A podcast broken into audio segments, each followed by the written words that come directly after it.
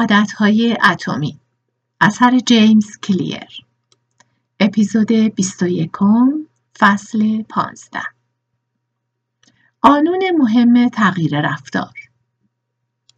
در اواخر دهه 1990 استفان لوبی کارمند بهداشت عمومی شهر اوماها زادگاهش در ایالت نبراسکا را ترک کرد و بلیط یک طرفه شهر کراچی در پاکستان را خرید. کراچی یکی از پرجمعیت ترین شهرهای جهان بود. در سال 1998 بیشتر از 9 میلیون نفر در این شهر زندگی می کردند. در آن زمان این شهر مرکز اقتصادی پاکستان و قطب حمل و نقل بود که فعالترین فرودگاه ها و بندرهای منطقه را در خود جای داده بود. در های بازرگانی شهر می توانستید همه تسهیلات استاندارد شهری را پیدا کنید و های مرکز شهر بسیار شلوغ بودند. در این حال کراچی یکی از سختترین شهرهای جهان برای زندگی کردن بود. بیش از 60 درصد ساکنین کراچی ساکنان زمین های غیرقانونی و زاغ نشین بودند. این مناطق پرجمعیت مملو از خانه های موقتی بود که از تخت آجر سیمانی سباک و سایر مساله دور انداختنی ساخته شده بودند. هیچ سیستم انتقال ضایعات، شبکه برق و تأمین آب تمیز وجود نداشت. زمانی که هوا گرم می‌شد، خیابانها ترکیبی از گرد و غبار و آشغال می‌شد. زمانی که هوا بارانی بود، خیابانها پر از گل و بود. دسته پشه ها در آبهای راکت به سرعت رشد می کردند و کودکان در میان زباله ها بازی می کردند. شرایط غیر بهداشتی باعث شیوع بیماری و مشکلات زیادی می شد. منابع آب آلوده منجر به اسهال، استفراغ و دلدرد مصری می شد. تقریبا یک سوم کودکانی که آنجا زندگی می کردند دچار سوء تغذیه بودند. از آنجایی که جمعیت زیادی به صورت فشرده در چنین محیط کوچکی زندگی می کردند، های ویروسی و باکتریایی به سرعت همهگیر می‌شد. این مسئله بحران بهداشت همگانی بود که استفان لوبی را به پاکستان کشانده بود. لوبی و تیمش دریافتند که در محیطی با بهداشت نامناسب عادت ساده دست شستن تفاوت بزرگی در وضعیت سلامتی ساکنین ایجاد می کند. اما خیلی زود متوجه شدند که اکثر مردم از قبل از اهمیت شستن دستهایشان آگاه بودند. ولی با این حال و علا رغم این آگاهی اکثر ساکنین دستانشان را به شیوه غلط و بیحساب و کتاب می شستن. برخی افراد صرفا دستانشان را به سرعت در آب فرو می کردن. برخی از آنها تنها یکی از دستهایشان را می شستن. بسیاری از آنها به سادگی فراموش می کردند که قبل از آماده کردن غذا دستانشان را بشویند. همه می گفتند که شستن دستها مهم است ولی تنها برخی از آنها این گفته را به عادتی عملی برای خود درآورده بودند. مشکل آگاهی نبود. مشکل سازگاری و تداوم آن بود. در همین زمان بود که لوبی و تیمش با شرکت پراکتور اند گمبل همکاری کردند تا صابون سیف گارد را به این مناطق بیاورند. در مقایسه با صابون استاندارد شما استفاده از این صابون تجربه لذت بخش تری بود. لوبی به من گفت صابون سیفگارد در پاکستان صابون مرغوبی بود. عموما افراد شرکت کننده در پژوهش گفتند که بسیار از آن صابون خوششان آمده است. این صابون به راحتی کف می‌کرد و مردم قادر بودند دستانشان را با کف آن بپوشانند. به فاصله کمی پس از آن دست شستن تا حدودی لذت بخشتر شد. لوبی گفت من هدف ارتقای دست شستن را نه تنها به عنوان یک تغییر رفتار بلکه به عنوان پذیرش عادت می‌بینم. برای مردم سازگاری با محصولی که ایجاد کننده سیگنال حسی مثبت قوی است به عنوان مثال سازگاری با مزه نعنایی خمیردندان بسیار راحت تر است از تا سازگاری با عادتی مانند نخ دندان کشیدن که حس لذت بخشی ندارد. تیم بازاریابی پروکتر و گمبل در مورد تلاش برای ایجاد تجربه مثبت دست شستن گفتگو کردند. در عرض چند ماه محققین متوجه تغییر سریعی در سلامتی کودکان این منطقه شدند. متوسط اسهال تا 52 درصد، زاتوریه تا 48 درصد و زرد زخم که نوعی عفونت باکتریایی پوستی است تا 35 درصد کاهش یافت. تأثیرات بلند مدت بهتر نیز بودند. لوبی در این باره می‌گوید ما پس از 6 سال به چندین خانواده در کراچی سر زدیم که به آنها صابون رایگان داده شده بود و برای شستن دستانشان تشویق شده بودند. زمانی که تیم ما به ملاقاتشان رفت بیشتر از پنج سال بود که صابونی از طرف ما دریافت نکرده بودند اما در طول آزمایش چنان به شستن دستان عادت کرده بودند که این عمل را همچنان ادامه می‌دادند این مثالی قوی برای چهارمین و آخرین قانون تغییر رفتار است که می‌گوید عادت را رضایت بخش کنید. زمانی که تجربه رضایت بخش است بیشتر مایلیم تا آن رفتار را تکرار کنیم. این تمایل کاملا منطقی است. احساس لذت حتی مواردی جزئی مانند شستن دستها با صابونی که بوی خوبی دارد و خوب کف می کند سیگنال هایی هستند که به ذهن می‌گویند این کار حس خوبی دارد. دفعه بعد دوباره این کار را انجام بده. احساس لذت به ذهن شما آموزش می دهد که یک رفتار ارزش به خاطر آوردن و تکرار کردن را دارد. داستان آدامس را در نظر بگیرید. آدامس به, لحظه، به لحاظ بازرگانی در دهه اول صده 19 فروخته می‌شد. اما تا سال 1891 که آدامس ریگلی به بازار آدامس ریگلی به بازار عرضه شد این عادت. این عادت فراگیر و جهان شمول نشده بود. نمونه های اولیه از سمق های جویدنی نچندان خوشمزه ساخته می شدن. ریگلی با اضافه کردن تم و مزه های مانند نعنای تند و میوه ها انقلابی در این صنعت به پا کرد که باعث شد این محصول خوش این محصول خوشمزه و سرگرم کننده شود. سپس آنان گامی فراتر رفتند و آدامس را به عنوان روشی برای تمیز کردن دهان ترویج دادند.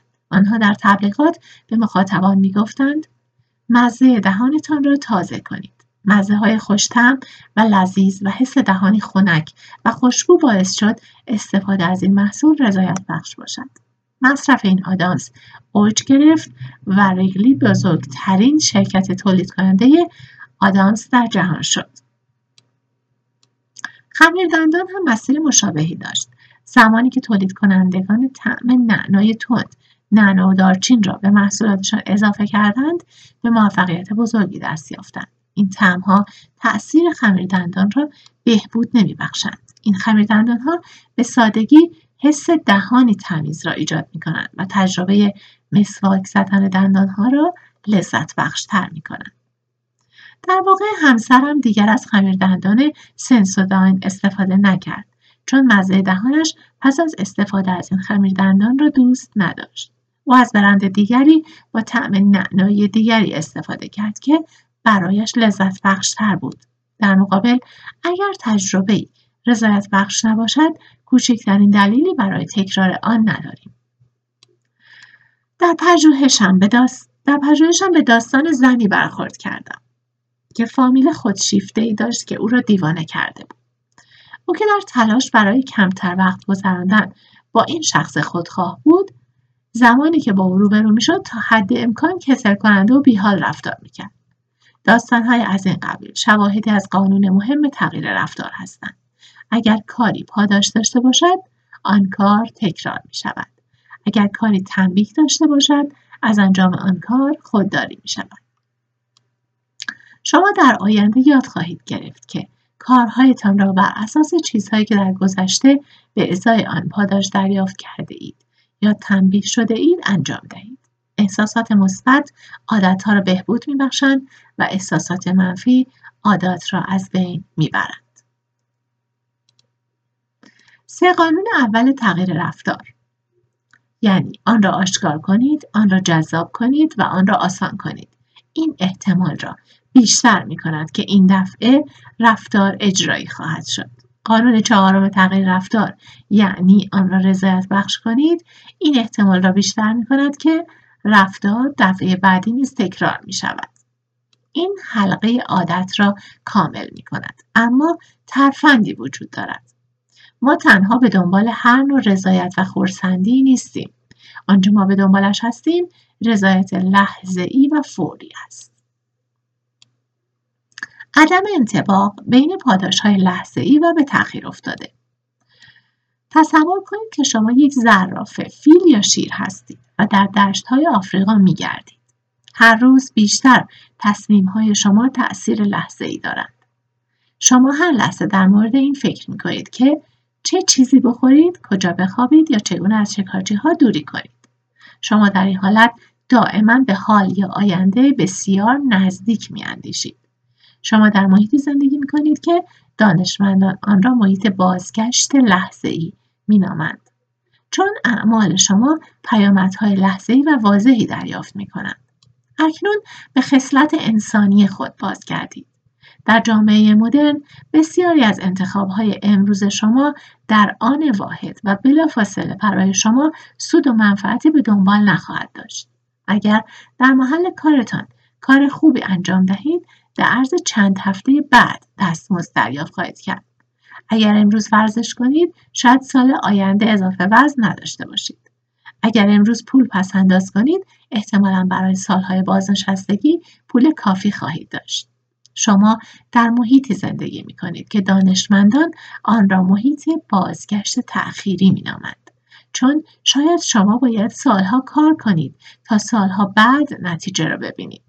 ذهن انسان در محیط بازگشت تأخیری تکامل نیافته است. اولین آثار باقی مانده از انسانهای مدرن مانند هومو ساپیانس مربوط به حدود دویست هزار سال پیش است. انسانهای نخستین مغز نسبتا مشابهی با ما داشتند. در عمل نئوکورتکس یعنی جدیدترین لایه مغز و قسمت مسئول در قبال وظایف و کاربردهای سطح بالاتر مانند زبان تقریبا اندازه مشابهی با انسانهای دویست هزار سال پیش داشت. شما نیز مانند پیشینیان عهد حجر خودتان سخت افزارهای مشابهی دارید.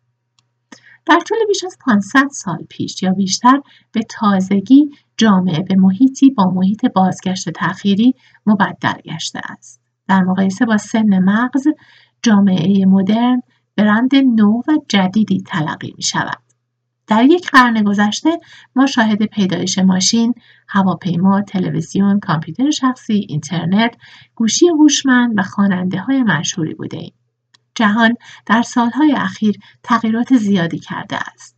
اما طبیعت انسانی بسیار کم دستخوش تغییر شده است. پیشینیان ما مانند سایر حیوانات علفزارهای گرمسیری آفریقا روزگار خود را با پاسخ دادن به تهدید و خطرها اطمینان خاطر از وعده غذایی بعدی و حفظ پناهگاه از یک طوفان میگذراندند این عوامل باعث می شدند تا ارزش بالایی برای لذتهای لحظه ای داشته باشند.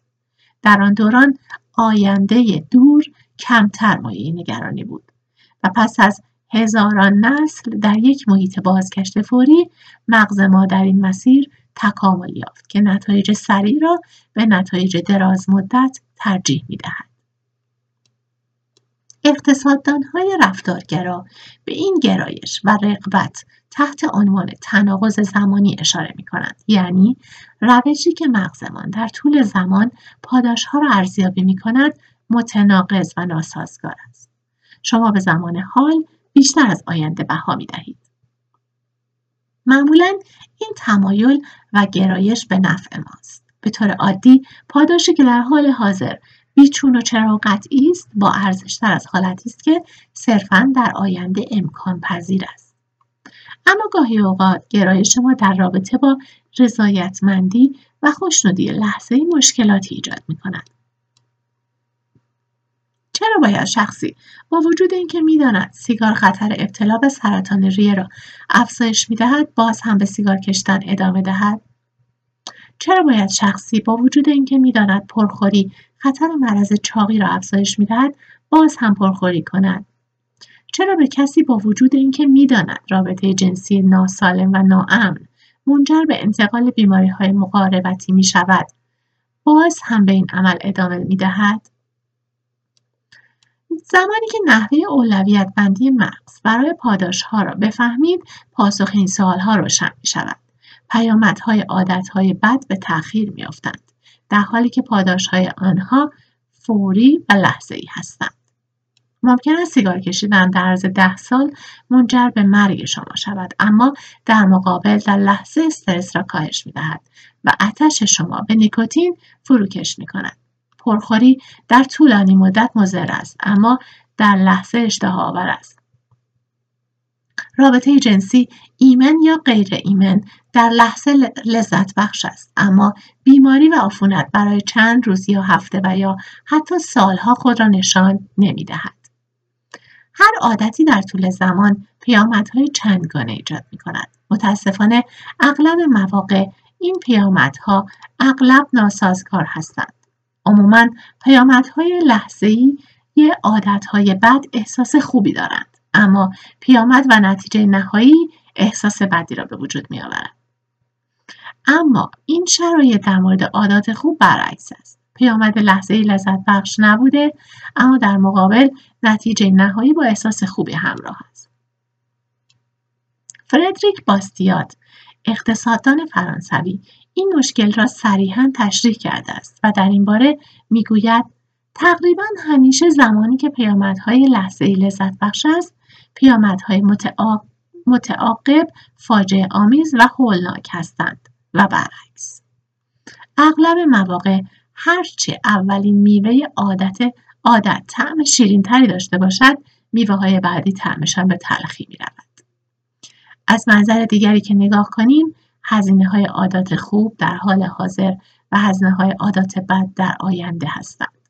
تمایل ذهن برای اولویت بندی زمان حال به این معنی است که قادر نیستید به نیات و خواسته های خوب اعتماد کنید. زمانی که برنامه ریزی می کنید تا وزن کم کنید، کتاب بنویسید یا زبانی را یاد بگیرید، برنامه هایتان را برای آینده چیده اید. و زمانی که چگونگی زندگیتان را پیش بینی می کنید، درک ارزش انجام عملهایی با فواید طولانی مدت آسان است. همه ما خواستار زندگی بهتری برای آیندهمان هستیم اما با این وجود زمانی که لحظه تصمیم گیری می رسد معمولا رضایت لحظه ای برنده میدان می شود. به عنوان یک قاعده کلی هرچه احساس رضایت لحظه ای لحظه بیشتری از یک عمل داشته باشید باید با جدیت این سوال را از خودتان بپرسید که آیا این عمل با اهداف بلند مدتتان هماهنگی دارد یا خیر؟ بیایید با درک کاملتری از هر آنچه که باعث تکرار برخی رفتارها و اجتناب از برخی رفتارهای دیگر توسط مغز می شود قانون مهم تغییر رفتار را بروز کنیم. کاری که در لحظه پاداش داده می شود تکرار می شود کاری که در لحظه جریمه و تنبیه می شود از آن دوری و اجتناب می شود ارجحیت ما برای رضایت ای حقیقت مهمی را در مورد موفقیت آشکار می کند. از آنجایی که تحت فشار هستیم اکثر مردم کل روز را به دنبال احساس رضایت سریع هستند جاده ای که از آن کمتر تردد شده باشد جاده رضایت تأخیری به حساب می آید. چنانچه مایلید منتظر پاداش باشید با رقابت کمتری مواجه می شوید و اغلب اغلب مواقع نتیجه بهتری می گیرید. همانطور که از قدیم گفتند همیشه آخرین مایل مسیر کم تردد ترین است. این دقیقا همان چیزی است که این پژوهش نشان داده است. افرادی که در رضایت تأخیری عمل کرده بهتری دارند امتیاز آزمون SET آنها بیشتر است. سوء مصرف کمتری دارند احتمال چاقی آنها کمتر است واکنش های بهتری نسبت به استرس دارند و مهارت های اجتماعی بهتری دارند. همه ما این اتفاقات را در زندگیمان دیده ایم. اصولا اگر تماشا کردن تلویزیون را به تأخیر بیندازید و تکالیفتان را به اتمام برسانید چیزهای بیشتری یاد می‌گیرید و نمرات بهتری کسب می‌کنید اغلب مواقع اگر دسر و چیپس نخرید زمانی که به خانه می‌رسید غذای سالمتری میل می‌کنید در بعضی موارد تقریبا موفقیت در هر زمینه مستلزم چشموشی از پاداشی ای به خاطر پاداشی تأخیری است در این حالت مشکلی وجود دارد اکثر مردم به این مسئله واقفند که رضایت تأخیری راهکار عاقلانه است آنها خواستار سود و منفعت عادات خوب هستند. سالم بودن، موثر بودن، موفق بودن، آرامش داشتن. اما در لحظات تعیین کننده این پیامد این پیامدها و نتایج به ندرت در اولویت ذهن قرار می گیرند. خوشبختانه این امکان وجود دارد که خودمان را برای دستیابی به رضایت تأخیری آموزش دهیم. اما برای تحقق این امر میبایست همسو با ذات و سرشت انسانی باشید نه اینکه در مقابل آن عمل کنید بهترین راه هم اضافه کردن رضایت ای به عادات با نتایج طولانی مدت و همچنین افزودن درد و رنج ای به عادتهایی است که نتایج طولانی مدت ندارند.